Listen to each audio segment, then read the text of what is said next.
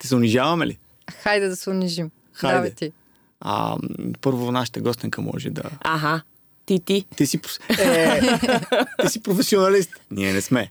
Добре, чакайте. А, м- Петър плет плете през три пръта преплита, плети Петре плети през три пръта преплитай. Вау! Е, това е. Това е много добре. Ама аз не го знам така. Това е много дълго. Това е за... знаеш кратки вариант. Е, добре, Да. късата Добре. версия. Окей, късата версия знаеш. Чак сега. Петър плет плет... Е, не, аз се спрях веднага. Много е рано. За мен много е рано. Добре, към края ще пробваш пак. Йоана, Петър плет плете през три пръта пле... плепли... И това става какво? Плеплита. Става плети, Петре, плети, през три пръта преплитай. браво. Не, Ти нещо. печелиш Само определено. ти печелиш. Затова Не ти, за ти но- откриваш. Давай. Аз откривам. О, Боже Господи.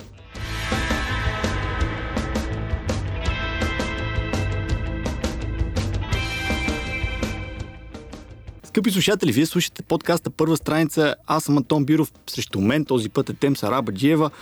И а, бях шокиран от това, че трябва да открия. Доста често ми се случва в последно време да откривам. Знаете, това е един подкаст за хора, книги и неистински истории. В момента а, двете дами в студиото ме гледат изпитателно и аз трябва много да внимавам какво казвам. Та, това е един подкаст за хора, книги и неистински истории. Общ проект на с книги под завивките Webcafe BG.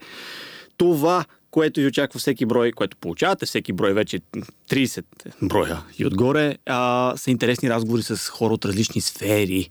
И тук, тъй като Тем сме гледа с очакване да каже нещо, ще й предам щафета да каже къде може да ни откриете, ако не знаете все още. Може да ни откриете навсякъде, където виреят подкастите. Следете Webcafe BG, където всеки епизод винаги е придружен с любопитна и малко по-подробна статия за нашия гост, както и в социалните мрежи, естествено в Facebook страницата с книги под завивките, Facebook страницата първа страница, Instagram и TikTok, тъй като имаме новина. Уважаеми слушатели, Антон също си свали това приложение. И съм... не откривам думите от а, това, което ме Тихо намери сега. там. Може би Психически добре ли си? Ами да, бях малко шокиран отново, по- по-шокиран дори от това, че трябваше да открия днес. А, видях потрясаващи неща, които не съм очаквал, че може човек да ги направи доброволно пред камера, след това да ги качи в интернет. И аз съм правил глупости като млад, нямаше TikTok тогава, още тормозехме Facebook с глупостите си, само, основно. И MySpace, о, помните ли MySpace? Ей, вярно имаше такова. Тази класика. Но това, което видях в TikTok, наистина остави белег в съзнанието ми.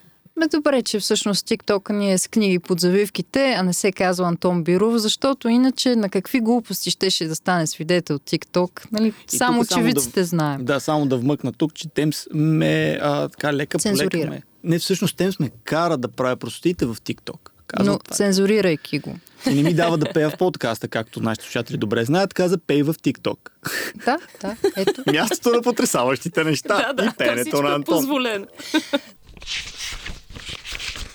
Този епизод на първа страница достига до вас с подкрепата на платформата за аудиокниги и електронни книги Storytel. Преди да ви представим гостенката ни днес, ще насочим вниманието ви към една продукция с нейно участие в платформата. Става дума за аудиодрама от нов вид, която адаптира вечната класика на Джордж Орвел 1984.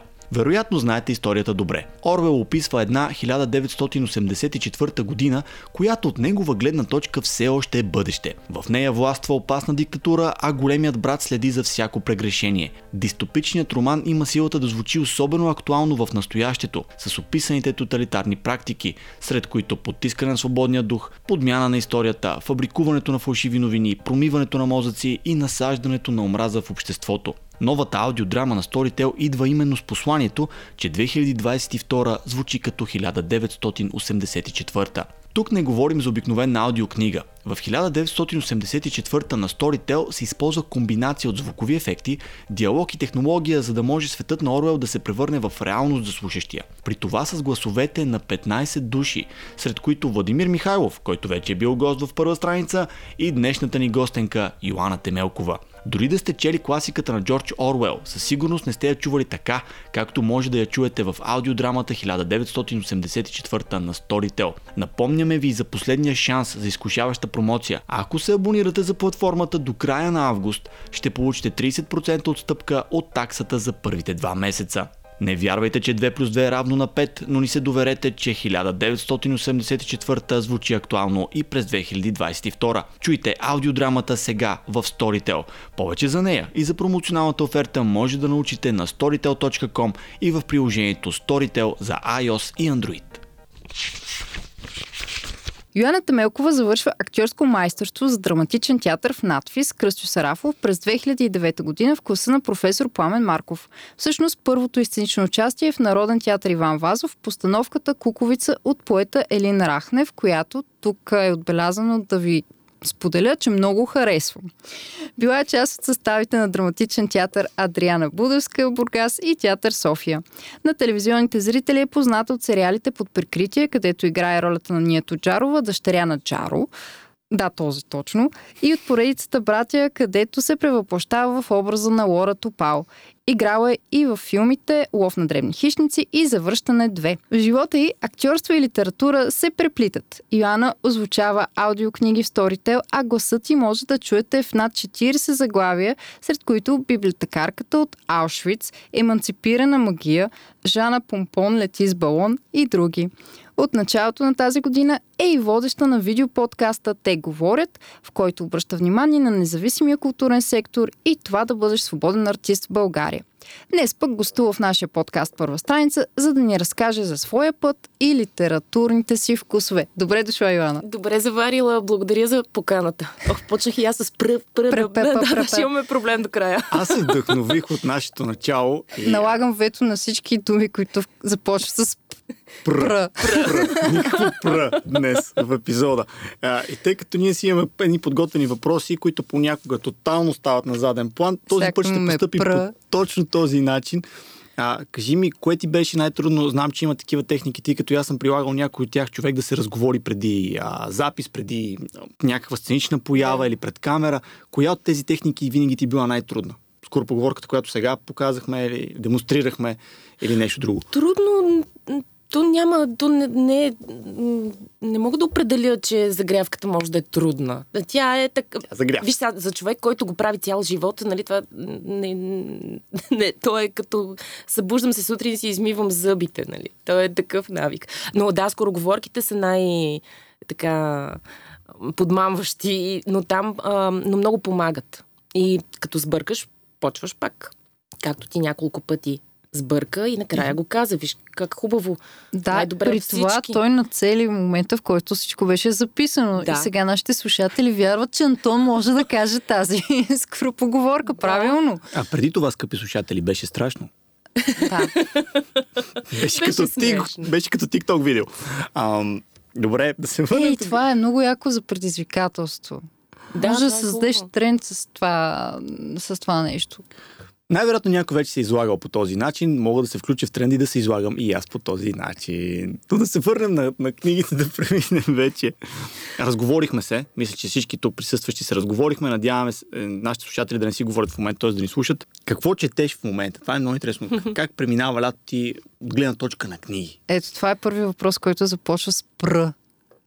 Мисъл, виждаш ли? Как преминава? Как преминава? наруши правилото. Ето пак и аз правилото. А, ами аз, когато синът ми не ходи на градина, а, няма много време за книги. А, през останалото време, когато той ходи на градина, аз имам безкрайно много други ангажименти, но благодарение на Storytel а, и работата ми с тях, а, мога да си наваксам абсолютно всичката литература, от която имам нужда. Тоест слушаш. Е, и слушам и чета. М, електронни книги в Storytel. Да, да, пак. да. да. Какво слуша последно? Какво чете? А, последно слушах а, Тънкото изкуство да не ти пука, което е озвучено от а, Цитиридис. Искам да ви кажа, че той, той знае, че говори ужасно. Той не може да артикулира. Аз съм му го казвала, няма да се обиди, сигурна съм в това.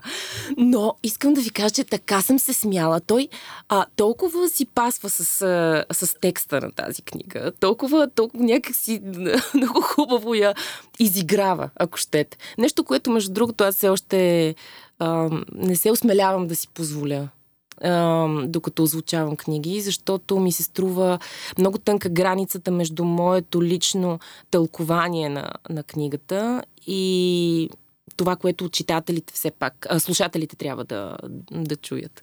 Но това беше последното, което слушах. Това е един от бъдещите ни въпроси. Който... Улови ли го това? Тънко изкуство да не ти пука. а, вие? Е... не. не. Това ми се струва абсолютно невъзможно. Това е от тези изказвания, а, които е толкова лесно е така да хвърлиш пространството и хората да си кажат, е, да, точно, ето виж колко е лесно.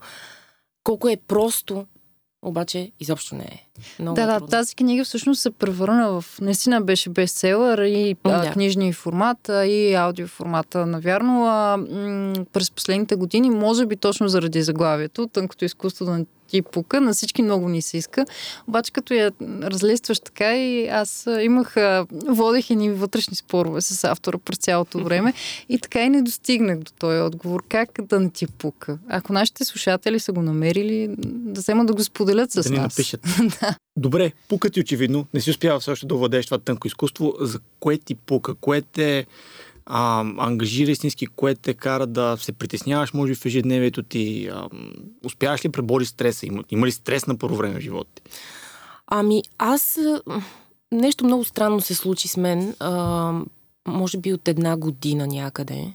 Станах безкрайно тревожна за ма, като ви казвам, безкрайно тревожна. Мъжа ми даже отказва от време на време да се качвам с него в колата, защото аз постоянно натискам спирачката. Викам му този за тебе там, не го ли виждаш къде те изпреварва? Той вика, бе, аз карам, имам огледала, остави ме на мира, бе. И аз и, и не мога и просто съм а, сина ми, например, като е като играе с други деца и аз гледам и вече а, рисувам потенциалните опасности, голяма част от тях те изобщо не съществуват, нали? Те са в моята глава. Просто аз се филмирам с някакви, че ще падне нещо, сега тук е една керамида, там ще се откърши той, оня клон. Е, такива, не знам на какво се дължи. И ми прави впечатление, че много хора около, на, около мен са поели по този ужасяващ път. И допускам, че това се дължи, поне аз си го обяснявам, защото имам нужда да си го обясня по някакъв начин, на тези а, две години ужа, ужасяващи, които, през които всички минахме и те по, по някакъв начин на всеки един от нас са се отразили малко или много. Друго обяснение нямам. Защото имам чувство, че нищо в момента не може да ме успокои. Наистина, той, не знам даже как се живее с такъв човек като мен. Нямаш думи ли? Не можеш да продължиш. И той може би много се преоткри а, в така твоите ли? думи. И ти ли си така? Ами не, да. Не съм толкова. А сега ще кажеш, аз ли съм така?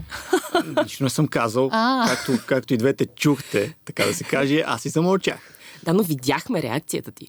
Да, слушателите не я видяха, вие трябваше да ме зададете, но да, напълно нормално е след две години да, да всички да сме в такава ситуация. Въпросът просто наистина е човек да успее да открие решението, ти не го откриваш, така ли? Ами, опитвам се. Опитвам се да си налагам, че така всичко е наред и че нещата, които си навивам на пръста, не са, не са реални.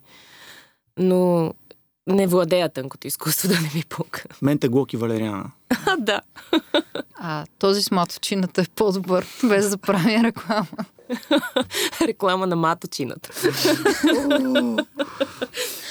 Ей, докъде го докарахме. А всъщност това е явно наистина нещо много често срещано, но доста от нашите гости, които записахме, тъй като подкаста стартира точно в последната една година и половина всъщност, споделиха колко ужасяващи са за тях били точно първите месеци на 2020 ситуацията, в която, особено когато си артист и имаш някакви участия, те отпадат и нямаш избор, оставаш си в къщи не знаеш какво, какво се случва тук нататък а, с теб, с това, което правиш.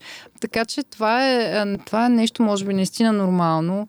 И ми се струва, че целият свят има нужда от нещо много по-сериозно от а, книгата на Менсън, тънкото изкуство на типука. Да, някакво хапче трябва някакво да измисля. Някакво хапче.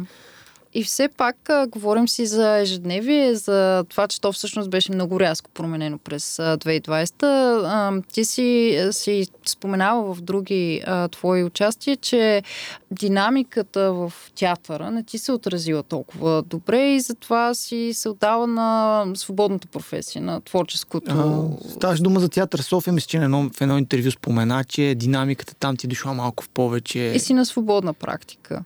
Всъщност, да, какво да, аз... се промени в а, начинът ти на начина ти на работа, на подхода ти към работа. Всъщност, точно преди да влезем в а, запис и преди да дойдеш ти, с Антон си говорихме точно за тази нужда да бъдеш в коловоз за работното време от 9 до 5 и дали то е полезно за хората с, да кажем, по-тревожни умове.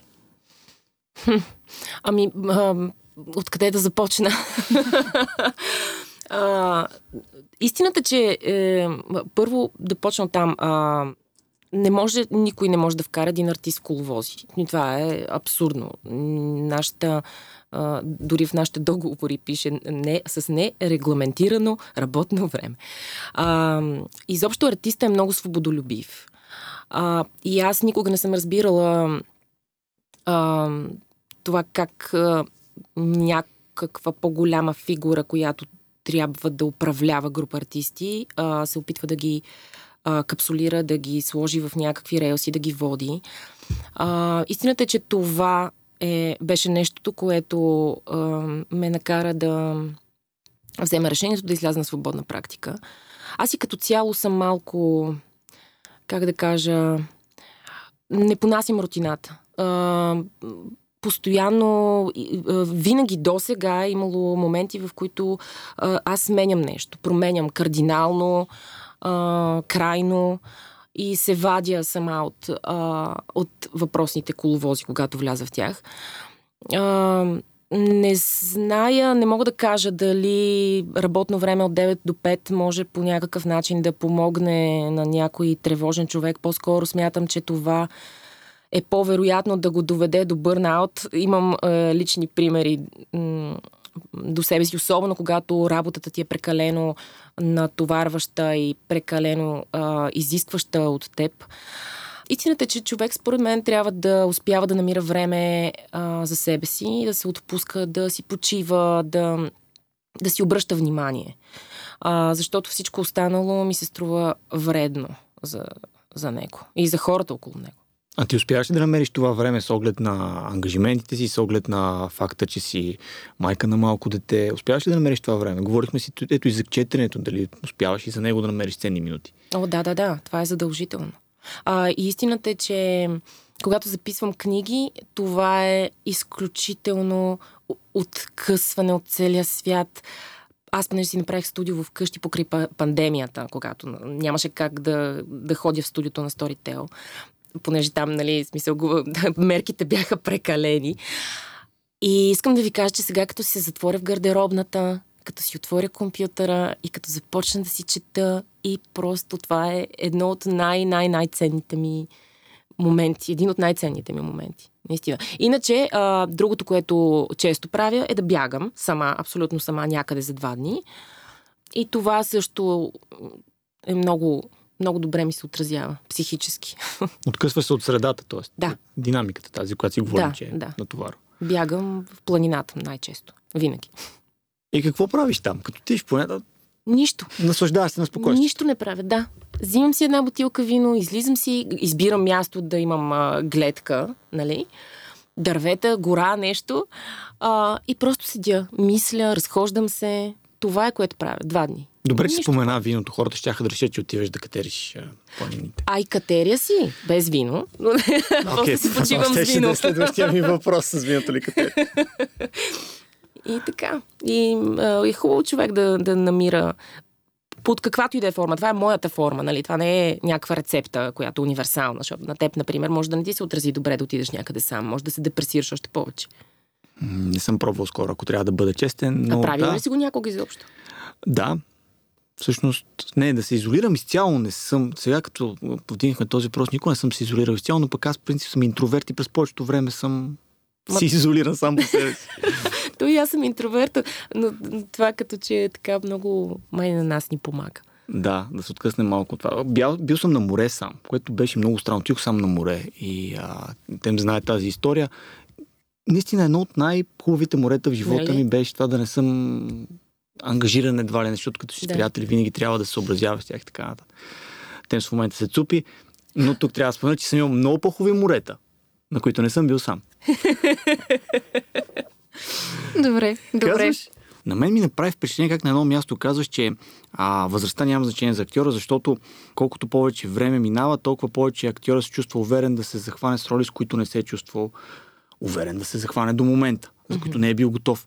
И ми е много интересно, а ти все още си млада актриса, имаш много голям път пред, пред себе си, но м- има ли сега в този период от живота ти вече а, роли, за които се чувстваш готова, а преди не си била? Вече достигнала ли си нещо, което ти си иска да изиграеш? Като дори да не е конкретен персонаж, а да е някакъв типаж. Да. А, ами да, може би това е нормално. А, в момента се чувствам безкрайно готова да играя в комедия. Но това нещо има една особена предистория. А, още в академията, моя професор а, от първи до четвърти курс ми казваше, че аз съм драматична актриса. И аз а, а, някак си така се възпитах като драматична актриса. Дадоха ми една комедия а, първата ми година веднага след завършването. Една роля в а, сръбска пиеса в Бургаския театър и се чувствах толкова несвойствено. Хора, казвам ви, не знаех какво да правя. Не знаех как трябва да излезе смешното. Как, какво, какво си иска от мен. А, тогава режисьора много ми помогна, слава богу, но аз бях като в небрано лозе. И сега, години по-късно, а и сега това откъсване от театъра, защото аз от началото на пандемията всъщност не играя в театър. Бидейки свободен артист, просто натежаваш на а, сметките на театъра. А, и ти бият шута. така. И това откъсване сега от театъра много така ми повлия положително в тази посока, защото почнах много да мисля а, за такива. А, и а, ми се случиха няколко комедийни неща да трябва да прочета. И оттам нещо, хру, почнаха да ми хрумват някакви много готини неща. И си викам, ето, може би, готова съм, искам, време е. А пробваш ли понякога, като ти хрумне нещо такова, пробваш ли го вкъщи? О, не, абсурд. Да видиш, да се запишеш и да кажеш, о, не. Не, аз не мога така.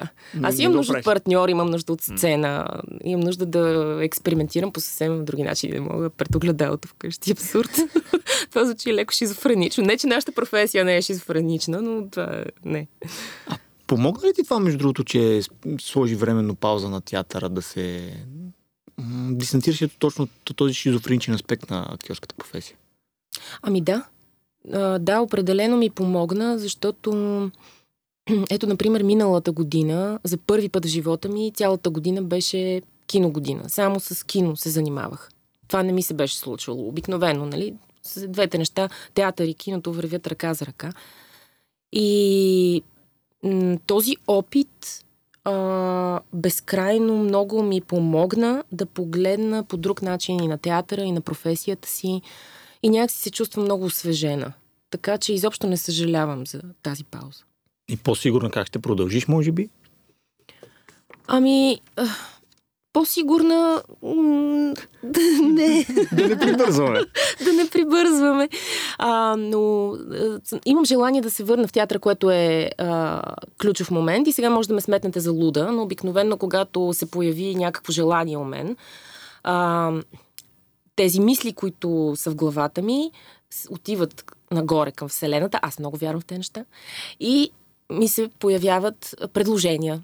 Та, и наистина се случи така. Имам предложение за два спектакъла сега. Без да съм е. търсила, без да съм искала. Просто си казах, събудих се една сутрин и си казах, театър ми липсва, искам го, искам да се върна. И така. То, то е енергия такава, която стига там, където трябва, в, точно в момента, в който трябва. А, като си говорим за, за това завръщане, винаги съм си мислила какво ли е на театралните и киноактьорите всъщност, дали понякога се изненадват от начина по който ви възприема публиката. Примерно ти ам, изненадваш ли се как те възприема аудиторията на сериал под прикритие, примерно, или на братя, на филмите, в които си, в които си участвала. Странно ли ти е както възприемат околните? Защото всеки си има някаква представа за себе си и в един момент почва да, да среща някакви отзиви, които може да са коренно различни. Това е много интересен въпрос. Не за друго, защото Аз по принцип много се изолирам от а, отзивите. Мгм. А, на публиката говоря, не на колеги. А, а, но когато. Може би изненадата а, идва тогава, когато в дадена сцена, тук говоря само за киното, в дадена сцена аз съм искала да излезе едно нещо и съм убедена, че това нещо е излязло, а пък публиката не, а пък то не е стигнало до публиката и е разтълкувано по друг начин. А, но това е част от опита, което е хубаво. Но от отзиви м- не мога да кажа. Например, а, понеже спомена под прикритие, там историята беше много странна за мен. Не за друго, а защото когато ми се обадиха за... А това беше сериал, който аз гледах като луда. До там трети сезон, края, нали? Остава последен епизод на трети сезон и аз заминавам на море. И не гледам последния епизод. И ми се обаждат и ми казват, каним ви на кастинг за подприкритие. А това беше абсурд. а на мен не ми се вярваше, че това е възможно, защото гледах на този сериал като нещо, не- не- нещо супер високо. И аз казвам, добре, а, да, добре, ама аз съм в Гърция. Вече го- готова вади ключовете за колата, нали, да ходи към София. и те казват, спокойно, нали, ще ви изчакаме, така и така. Казвам, добре, за коя роля? И те казват, за Ния. Викам, коя е пътая? Викам, добре, да, окей, изпратете ми текст, пращат ми текст, чета там нещо. Викам, коя е Тания? Викам, абе, на мъжа си казвам, бе, знаеш, че аз не съм гледала последния епизод. И само като видях последния епизод. Хора, искам да ви кажа, че това беше... Кастинга ми беше в няколко дни. Не ги помня. Бях в такъв шок. В такъв шок. И тогава, когато ми казаха, че са ме одобрили за ролята, аз няма да скрия, не знам това как ще ви прозвучи, но имаше, може би, няколко часа, в които се чудих дали да приема.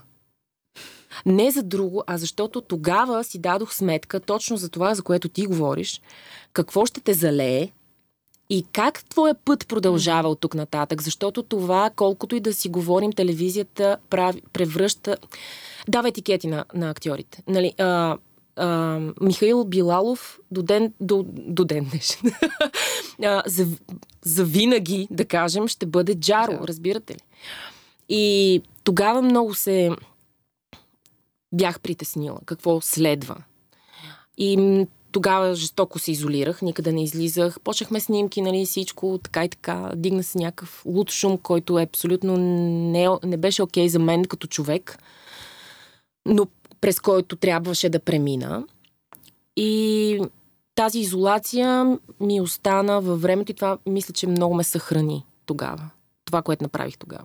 Да, това ми се струва е най-логичното нещо, ама Ами не, не е много. може да се изолира по този начин. Просто когато популярността на един продукт е толкова голяма, колкото беше на подприкритие в този период, всички прожектори се насочват към теб, медийното внимание се насочва към теб, а, хората започват да си изграждат мнение, както ти каза, това да не можеш да направиш разлика между Михаил Билалов, актьора и Джаро, персонажа. И, примерно, минаваш някъде по улиците и почваш да крещиш Джаро, Джаро, Джаро, Да. което най-вероятно натоварващо за, за всеки един актьор. ми разбира се. Да. А. Мисля, в началото може би ти е приятно. а, Първите 25 000 пъти Да, а, вече даже много са. започва да те писа. Аз даже е, имаше, имах една случка, ма те ме хванаха просто в кофти настроение тогава. Едни момчета, Ния, Ния! И аз се обръщам и казвам, не се казвам така, казвам се Йоанна. И си тръгнах толкова вече. Но това са нормални неща. Мисля, това е... Но представяш ли си това а, за един интроверт като мен? И ти си интроверт, затова към теб се обръщам, защото ще ме разбереш. Да, затова казах, че първите няколко пъти може да се насилиш да реагираш. Окей, и така. Защото аз разбирам и другата страна. Разбирам страната на феновете. Защото ти харесваш Да. наистина нещо, този човек, който виждаш на улицата е част от това нещо и ти няма как да не реагираш на него по някакъв начин. Тук вече въпроси на култура, на възпитание, как ще подходиш, дали ще го поздравиш учтиво, дали ще крещиш по него ния, ния, ния. Да, Като, да, да. Нали, да. Но когато говорим за деца, например, Е, малко там да, разбира се. по-сложно, но от една тинейджерска възраст на там се очаква, че човек трябва да може да реагира малко по-внимателно и така нататък. Това тежеше ли ти в последствие? Ето, след това и братя, м- най-вероятно ти казваш, че искаш да се върнеш към театъра, но предполагам, че имаш намерение да се занимаваш все още и с телевизия, и с кино, когато изкочат подходящи проекти. А притеснява ли това, че ще ти тежи по някакъв начин а, вниманието на хората? Не, аз вече свикнах с това нещо. То вече не ми... Ам, как се казва? Научих се как да живея с това. Не знам, а, нещото, което съществува в България, за съжаление, а, бидейки малък пазар, не по друга причина, е това, че един актьор като участва в един сериал и след това, може би една-две години следва пауза. А, не за друго, защото той нали, е станал бил лице еди къде си, на еди каква си продукция и така нататък. Това е а, неприятният момент. А, не можеш, а, когато говорим за кино и телевизия, а, защото м- това, това поне виждам аз. А, и от тази гледна точка е много трудно на един актьор да, да поддържа добър ритъм и хигиена в киното. Докато в театъра не е така. Там няма е, проблем. Там няколко на, на седмицата. Искам да върна разговор обаче към литература, ако им позволите и двете. Супер. А, говорим точно ето това за, в театъра, нали, с многото роли. Ня, при някои хора го има това с няколко книги. Как, как четеш? И по-скоро, преди да минем към това как четеш, много ми е любопитно. Да, раз, разбрах преди малко от отговора ти, че ти вече си готова за комедия, например. Тоест променила си, достигнала си този момент. А как се промени Йоанна като читател през годините? Имаш ли някаква промяна, не знам, от гимназията насам да речем, в това какви книги харесваш, към какви книги посягаш, какво четеш, какво те... какво привлича вниманието ти истински и го задържа? Ами, при мен много странно се а, случи този процес. А, в гимназията много обичах да чета философски книги. А, книги на всякакви такива теми, които се занимават с а, психология. А, много бях запалена. В часовете по философия бях на първия чин, бях по олимпиади ходих. Много, много ми беше любопитна тази материя. След това преминах към художествената литература. А, и то много стабилно. Просто не можеха. Летата ми преминаваха в една къща на крапец, където от една книга в друга е така без пауза. Като такова, като, не знам, много, право като храна ми беше това. След това последва една много дълга пауза, когато влязох в академията. Тогава нямаш време, да спиш нямаш време. А, и в момента съм на такъв етап а, експериментален. Защото преди години никога нямаше да седна да слушам тънкото изкуство да не ти пука. Ама по никакъв повод и по никакъв начин. Може би с възрастта нещата се променят. и вече човек усеща, че времето изтича и хубаво да видиш и други неща. Нали? А, така че това е някакси така пътя на моя път в литературата. Тоест така сега ми... си в фазата на експериментите. Кои са най-странните експерименти в последно време, които си си, а, ще я кажа, причинила, които си направила литературно? Ами, сега не... Ами, той не е Ами той, не знам, беше много... Ох, почнах да чета една книга, която изтрих моментално от главата си. Аз даже ня дочетох. Която беше на много на религиозна тема, ма предпочитам да не говоря. Аз подходих с любопитство, защото си викам сега, може би, а, автора беше български, но просто това беше първ крах. Безкрайно съжалявам, че отделих някакви часове. Да... Има и такива случаи. Ето това е... А, това също е опит. Нали? Така е. Сега вярно е, че аз не е много окей да говоря така, при положение, че не съм я дочела. Ама то пък някой път има. човек има усещане, че няма смисъл. А и то е въпрос на личното ти усещане за тази ами книга. Ами да, на някой друг може да му хареса много тази книга. Не, защото примерно в литературните среди много често се води този спор. Дали трябва да дочетеш книгата до финала или можеш да тропнеш по маста и да кажеш по средата, че това не е... Ти очевидно спираш. Аз, и ние да. обичаме да задаваме този въпрос. Знаеш ли? Да. Да. Обаче Защото често си признаваме, че ние спираме. Аз поне спирам. И аз. Аз знам на... За жалост, понякога знам на втора страница, че тази книга ми или не е сега момента, или просто не е моята. Случвало ми се нещо странно, не знам при вас, най-вероятно също, а, да спра една книга, в, когато, когато я започна да не ме грабне, примерно първите 30 страници на това златно правило, а след това да й дам втори шанс и примерно към стотната страница вече, когато действието се задвижи, тази книга да ми стане много интересна, но се случва много рядко. На, вас, на теб случва ли се? Да дадеш втори шанс на книга и да се получи. Не. Ти тотално ги втори Аз тотално е. слагам хикс. Представям се, само четеш книгата и хвърляш назад. Не, следващата. Не, не мога. Смисъл, Може ли да задам един въпрос от блицовете сега? Задай го. Направо задай всичките блицове сега. Всичките блицове. Добре, си изтегляме блицовете в средата на разговора. Чакай да направя един дръмрол. Добре. Става. Окей. А, сега, имаме традиция на нашите гости да задаваме едни блиц въпроси, а, които изискват така да отговориш а, първосигнално, без много да се замислиш. Ох, так, че не съм Те добра винаги се оказват много И ние сме трудни. добри в задаването, така че няма проблеми. Дайте тогава аз да ги задам, а вие да отговорите. Трудно е това. Добре. Коя е книгата, която можеш да четеш отново и отново? Портретът на Дориан Грей. Виж колко е бързо. Това, това, ама това е лесно. Само питаш нещо. Втори, втори близ въпрос. Литературният персонаж, който би искал да изиграеш. Това вече е трудно. А, Лорд Хенри от портрета на Дориан Грей. Сериозно. Книгата, която обичаш, но според теб не е достатъчно популярна. А, интересен. О, веднага ти казвам. А, Вестители на Цветелина Владимирова. Това е трилогия Аз уникална. съм я чела, да. Уникална Знам трилогия. Това е, това е за, за световното кино. Хора, наистина. Уникална книга. Има само още един блиц, да го задам ли? Да! Да, Добре. виж колко хубаво се Ние справям. Дай. Тоджарова или Лора Топал? Ми той не е много книжен. Йоанна Темелкова. Yes.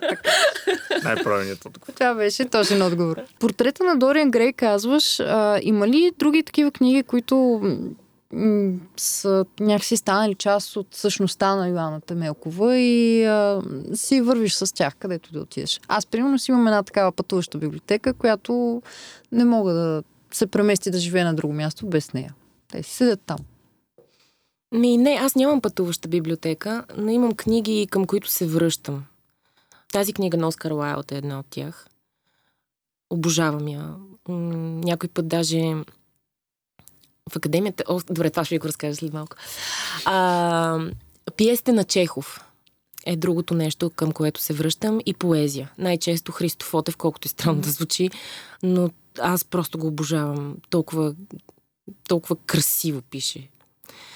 И това са книги, към които се връщам. Но като отида някъде, не, не ги нося а, със себе си. В смисъл, Тя визираше факта, че когато и да се премести в ново жилище, тези книги не мърдат от. О, това визираше, да. А, е, да, да, да, да. Ма то, те, Много съм скрънзава на книги. Не мога. И на пространство за книги. И на пространство за книги мога да потвърдя.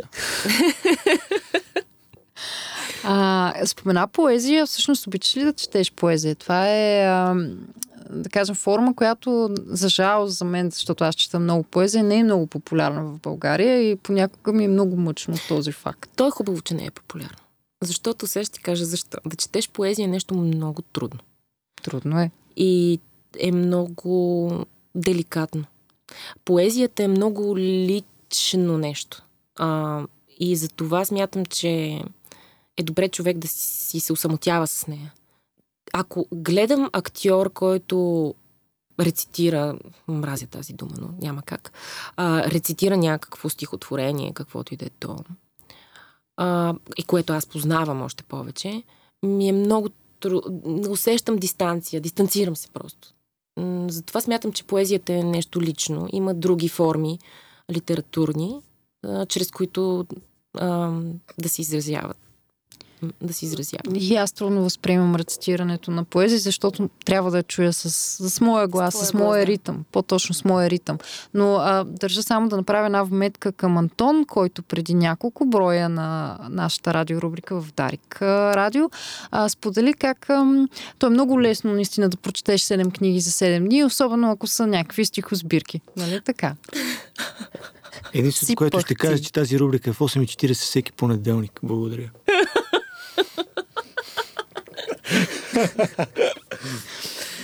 Да, признавам, че не е лесно. Самият аз не чета поезия. Може би това е една от причините да не чета поезия. Защо не четеш поезия? Не мога да открия нещо, което... Не е твоето. Да. А в началото на годината... Може би по-скоро не е открил Споменахме, да. Мисля, че го споменахме в един от епизодите на първа страница. В началото на годината прочетох малко от а, творчеството на Рилке.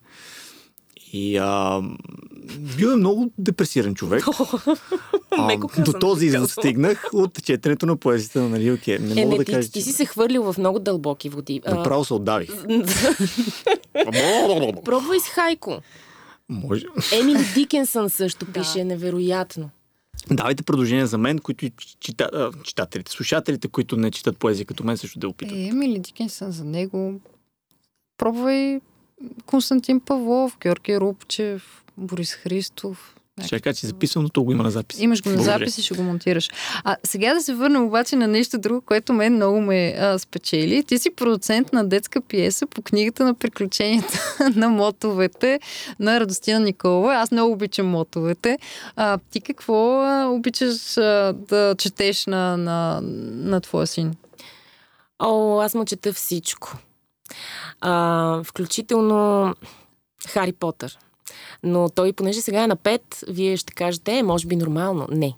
Аз започнах да му чета Хари Потър, той е когато малък, той... Хари... А, Марк. Значи, че е малък, не ли малък? Е, те с картинките вече децата ага. познават Хари Потър. Не може да влезе в историята, не е толкова трудно.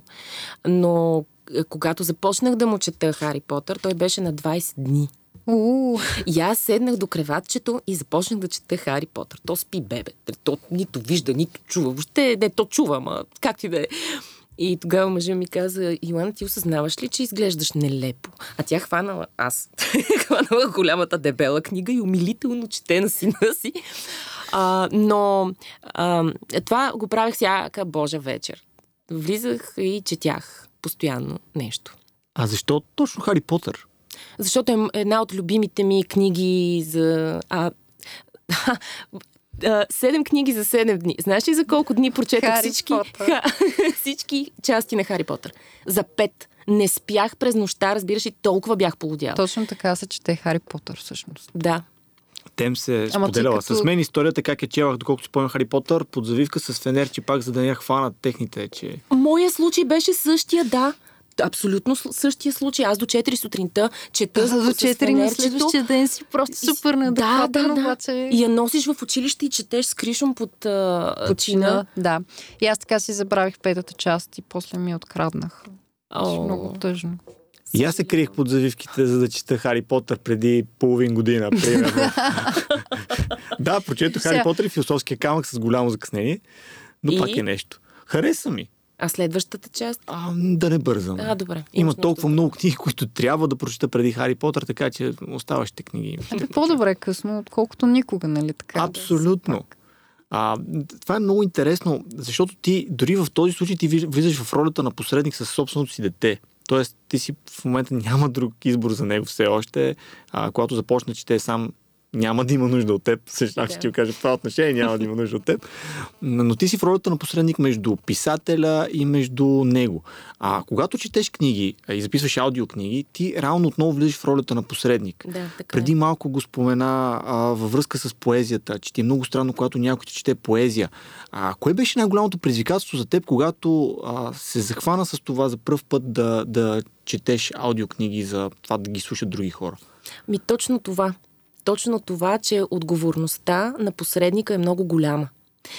И аз а, слушах а, книги а, преди да започна да записвам за Storytel, слушах мои колеги как озвучават. И ми беше... Тогава и за първ път се сблъсках изобщо с аудиокнигите. Беше ми странно да слушам. А, но първата книга, която озвучих, беше именно Мотовете. И тогава страшно много ми хареса това, че може да си преправим гласа. Ама това в детска книжка може. След това ми дадоха а, една а, руска авторка. А, как е? М- изкочи ми името в момента от главата, не мога да ви кажа, което си, а, книгата беше на отделни разкази. И ми беше много, много се чудех до каква степен мога да изразя а, себе си, своето тълкование, своя поглед към текста и до каква степен трябва да оставя че, а, слушателя сам да...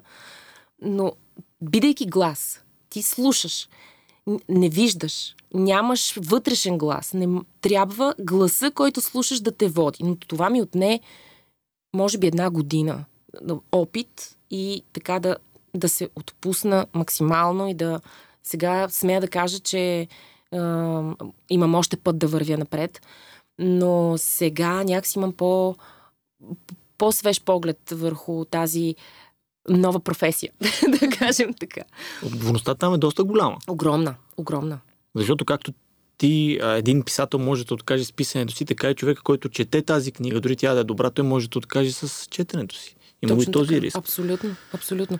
А, слава Богу, една от, една от най-големите награди за мен е когато излезе някоя нова книга, която съм озвучила, и хора, които ми пишат и ми казват, слушах книгата страхотно. Ето, скоро имах един случай за едно момиче ми, ми писа да ми каже, че слуша а, за капака под туалетната чиния. А, как беше заглавието точно? А, а, войната за капака... Войната, войната за вдигнатия капак, капак, да, на туалетната чиния. А, и че страшно много харесала книгата, и което е супер, защото нали, аз съм, бидейки посред, пос, като посредник, съм си свършила работата. И това е една изключително голяма награда за мен. И все пак продължава да носи някакви предизвикателства. А, знаем за проекта 1984, исках и за него да те питаме. Това е една много особена книга. Много обичат да я дават като пример редовно. Всяка една година се случва нещо, в което хората кажат, о, в 1984 сме. А, докато я преживяваше по един нов начин, четейки я, Замисли се за времената, в които живеем по някакъв начин. Ти самата. Направи някакъв паралел. Аз винаги правя паралел с тази книга. Аз съм от хората, дето казват, е така. Всяка година. Нещо става. Година, да, и казвам, а, е така, 84 Тази книга е гениална. А, в случая този проект, който направихме с Storytel, а, по-скоро аз много се бях притеснила, честно казано, когато отидоха на запис, защото там пък отговорността каква е. Все пак, нали, а, това не е коя да е книга, не е коя да е а, роля. роля. Сега в случая казвам роля, нали, защото така го приемам. А, и друго ново, което беше много за мен, а, то е, че записвах заедно, а, едновременно записвах с а, Владо Михайлов. И той с колега имам предвид, на едно и също място четем. Това беше много странно за мен. Защото обикновено аз чета и мъжките и женските персонажи. Нали? В случая не беше така. И да чуеш а, другия персонаж беше много, много странно, много любопитно. Дано да стане нещо готино. Сигурна съм, че ще е хубаво. А беше ли различно по някакъв начин да, да сте в такава среда, при че вече сте били да сте работили заедно в друга среда? Да, беше супер странно. Беше наистина много странно. Да го видя с слушалки и, и чете. Да, много беше странно. Защото ние сме приятели извън живота, нали? А, извън живота, господи боже. Над живота. Над, над живота. извън а, а, работата си. В живота сме приятели. И, и така, но в тази форма беше много странно, да. И един последен въпрос за нещо странно, което пак е свързано с а, говорене, пак е свързано с изкуство, а подкаста те говорят. Mm-hmm. Каква беше идеята за него? Как се появи идеята за него и какво точно целиш там да са тези, които не са се докоснали, ние го споменахме в началото в твоята визитка, но там ти говориш с различни творци, включително и артисти, включително такива хора, които са ни били на гости на нас, Керана и Явор Гърдев, седни от гостите ти. Каква беше идеята там и какво цели с подкаста? Идеята първо е на Spam Studios. Uh-huh. А, този подкаст е част от един а, техен много голям проект. И аз се включих а, с огромно удоволствие, защото целта на този подкаст е много как да кажа, идеална. А, независимия сектор в България е много м- неразбран ако мога да използвам тази дума. А, независимия сектор има нужда от огромна подкрепа. А, всяка година не знам колко актьори и артисти изобщо а, завършат академията, съответно се появяват нови музиканти и смятам, че срещата с едни такива вече извървели до някакъв момент, натрупали някакъв опит артисти от независимия сектор могат да им бъдат много полезни със съвети, защото много от а, а, младите студенти, например, или вече завършили артисти, когато излязат на свободния пазар, не знаят откъде да започнат. Чували са, че се пишат проекти, чували са, че има а, програми за кандидата на Министерство на културата или Национален фонд култура, но не знаят стъпките. На мен ми беше много любопитно да разговарям с а, артисти като Керана и Мила Робърт, защото музикантите, въобще сферата на музикантите ми изглежда в пъти по-трудна, отколкото а, актьорска, защото там вече са замесени страшно много неща. А, сега наистина и независими артист трябва да има театър, където да играе, нали, да, а, но в музикалния свят м- доста, доста трудно. И от тази глед, сега истината, тя Керана много хубаво каза, тя каза, а, мен не ми пука. Ти правиш това, което искаш. Вървиш напред и правиш това, което искаш. Аз също вярвам в това нещо. Нали, но а, се надявам, че този, този подкаст, а, той ще има още няколко епизода, в този видео подкаст всъщност. И се надявам, че наистина ще можем да дадем, ако не да помогнем, то поне да дадем идея а, откъде да започнеш, на къде да вървиш и как. Дано. Да. Ами, освен да ти благодарим за този разговор. И аз благодаря. Беше ми много приятно. На нас също. На нас също. И сега е време тем да закрие, защото... Аз ли закривам? Добре, за слушателите, които ам, понякога превъртат за да чуят блиц въпросите, те са в средата на този епизод. Направихме малко разместване. Има хора, които превъртат да чуят Сигурно има такива. Откъде знаеш? Да, най-вероятно. Да си вадят а, бързи бележки, примерно. Бързи предложения за книги. Да. А, та, а, поговорихме си доста за, за книги с Йоанна. Много ти благодарим наистина за, а, за разговора. Него може да откриете навсякъде, където има подкасти. Антон ще се постарае този епизод да бъде достъпен, слушаем и да звучи готино във вашите слушалки а, или а, колонки, както ни слушате. А, и какво друго може да откриете в социалните мрежи още допълнителна информация за епизода и за книгите, които Йоанна ни препоръча и които споменахме в този разговор с книги под завивките в Facebook и Instagram. Първа страница подкаст Facebook и Instagram. И TikTok. С книги под Абе, там не сме много сериозни. Хайде, нека да не се правим тук сега. И сега за финал. Петър Точно. плет, плете. През три пръта преплита. Плети. Плети, Петре. Плета. Плети. Ами аз само това го знам. Добре, Вие тогава имате ти някаква започни. много дълга версия. А, Ти трябваше да направиш втори опит. И в Ние Благоевград а, по тънката... по заобиколния път минаваме. Последен опит. Давай. Добре. Чакайте сега, това е важно. Петър плет, плете, през три път. Не, стига! Аз съм пила едно кафе. Просто беше без кофеин. Йоана, е втори опит. Петър плет плете, през три пръта преплита, плети Петър плети, през три пръта преплита. Yes! Ей! Въобще няма да се пробвам. Чао, до следващия епизод.